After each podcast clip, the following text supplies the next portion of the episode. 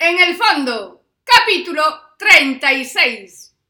¿Qué dices ¿Qué dijiste? Pues a mí no me parece bien, dijo Alberto al escuchar el plan de Ramón. Los otros se miraron entre sí. Lo dijo en serio, como si no lo viese claro. Ramón levantó la vista y lo miró, tratando de averiguar los motivos por los que no le parecía bien. Pero Alberto desvió la mirada. No le dio importancia, y tanto a Paco como a Andrés les parecía bien el plan, así que decidieron seguir adelante. Paco, lejos de tener alguna objeción, estaba dando saltos de alegría. No le prestaba mentirle a Sandra, pero era un mal menor comparado con un número indefinido de días a su lado. Para Andrés, tener entretenida a Alicia no le iba a suponer mucho esfuerzo.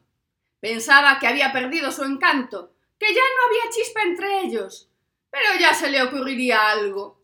Si había que explotar lo de los cuernos, pues lo haría, pero Alicia volvía a caer o él dejaba de ser quien era. Alberto se levantó y se marchó. Fue a dar una vuelta. Con amigos como aquellos, ¿quién necesitaba enemigos? Sí, muy bien. Paco con Sandra, Andrés con Alicia y Ramón se marchaba para el hotel para que tuviesen más sitio en el piso de Andrés. Así, él quedaba de carabina con el detective salido y la alegre divorciada, y con la parejita de osos amorosos, pues no estaba dispuesto a consentirlo. Y lo que más rabia le daba era que Ramón no se diese cuenta, que no pensase en él ni un solo segundo. Y lo que todavía lo ponía peor es que pensó primero en Paco. ¿Se puede saber qué te pasa? dijo Ramón detrás de él. ¿Qué qué me pasa? Dijo Alberto enfurruñado. Y Ramón lo miró con la cara que miraba a los ligues cuando se le ponían de luna. No me mires así, que bien sabes de qué te hablo, dijo Alberto indignado. Ramón abrió los ojos como platos. Se centró un momento, porque de verdad le estaba pareciendo una escena de celos de la querida de la noche anterior. Pero es que no lo sabes. Pues no esperes que te lo cuente yo. Vete Y se echó a andar ligero, dejando atrás a Ramón. Atrás y con la boca abierta. Pues va listo. No tengo más en qué pensar que en las paranoias de este. Y volvió para su casa. Alberto siguió caminando un buen trozo. Por supuesto, ni se fijó por dónde andaba. Y se perdió. Estaba claro que se iba a perder. Pero afortunadamente tenía móvil para llamar para que lo fuesen a buscar. Porque el nombre de la calle de la casa de Andrés tampoco es que se le ocurriese aprenderlo. Mientras esperaba a que Ramón llegase, y sería por la vergüenza de verse en esa situación, pensó en el plan desde otro punto de vista.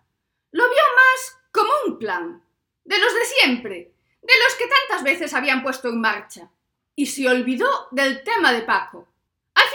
Él había jugado el papel más importante, había conseguido infiltrarse con éxito dentro de nuestro grupo, y nosotras no sospechábamos de él cosa que no le extrañaba, porque era tan pardillo que nadie podía ponerle mala fe a lo que hacía. Sonrió, al final sonrió. Lo pensó desde el punto de vista del dinero y lo vio claro. No tenía mujer, pero tampoco tenía trabajo que hacer, solo dinero que cobrar. Ramón dio un frenazo cuando lo vio. Estaba sentado en un portal y desde la calle casi no se le veía ni la cabeza. Pensó que se había marchado y ni iba a parar. Oyes, que adelante con el plan, dijo Alberto nada más entrar en el coche. Pues me alegro que pienses así, porque lo tenemos que poner en marcha hoy, dijo Ramón. ¿Hoy? preguntó Alberto sorprendido. Sí, Paco llamó a Sandra para bajar a tomar algo y ella le dijo que si Ana y Salvador estaban haciendo filloas en la calle. Dijo Ramón. Ah, dijo Alberto sin comprender. Ramón puso la radio y siguió conduciendo como si nada. Pero es que no me vas a decir qué es eso de hacer filloas en la calle. ¿Qué es? ¿La contraseña del plan? ¿De qué me estás hablando? Es que ya no cuento para nada. dijo Alberto histérico. Ramón apagó la radio y lo miró con el mirar ese de helar la sangre para que se callase de una vez, antes de que le hiciese tener la sensación aquella de amante de la noche anterior que le había hecho sentir hacía unas horas. Alberto lo entendió. No le hizo falta explicación ni aclaración alguna. Se quedó calladito y mirando al frente como un niño bueno. Por lo que dijo Paco, Sandra y Alicia están en el piso de Siana. Andrés no está muy convencido de entrarle a Alicia, con lo que de momento de las alondras se ocupará solo Paco. Tú y yo tenemos que encargarnos de Siana y de Salva. Bueno, yo de Siana, dijo Ramón. ¿Cómo que tú de Siana? ¿Qué me estás contando? ¿Que me tengo que enrollar con el gay? dijo Alberto, volviendo al tono histérico. ¿Y Andrés qué? ¿De rositas? Coge la pasta y punto. Ramón respiró profundamente. Efectivamente, Alberto. Andrés coge la pasta. Digo yo que si montamos esto es para robarles la pasta. Alguien la tendrá que coger, dijo serio. Pero ya la tienen, preguntó Alberto emocionado. ¿Ya la sacaron? ¿Cuándo? Pues no lo sé. Sospechamos que sí. Ya sabes lo rara que es la tipa esa, dijo Ramón. ¿Quién? ¿Siana? Preguntó Alberto despistado. ¿Pero tú qué tienes? ¿Hay poco oxígeno para ti en Coruña o qué? dijo Ramón de mal humor. Sandra, la que habló con Paco, la que le contó que los otros dos estaban haciendo filloas en la calle. Vuelta lo de las filloas en la calle. ¿Pero qué clase de metáfora es esa? dijo Alberto. ¿Qué metáfora ni qué ocho cuartos? Que montaron un chiringuito en la calle porque no daban subido al piso las mesas que sacaron del fondo y no las querían dejar solas en la calle. Eso fue lo que le dijo Sandra a Paco. Literalmente. ¿Lo pillas? gritó Ramón. ¿Y para qué rayos quiere Siana dos mesas si en su casa no le caben? dijo Alberto.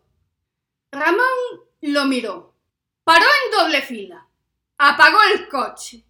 Respiró profundamente y dijo muy tranquilo.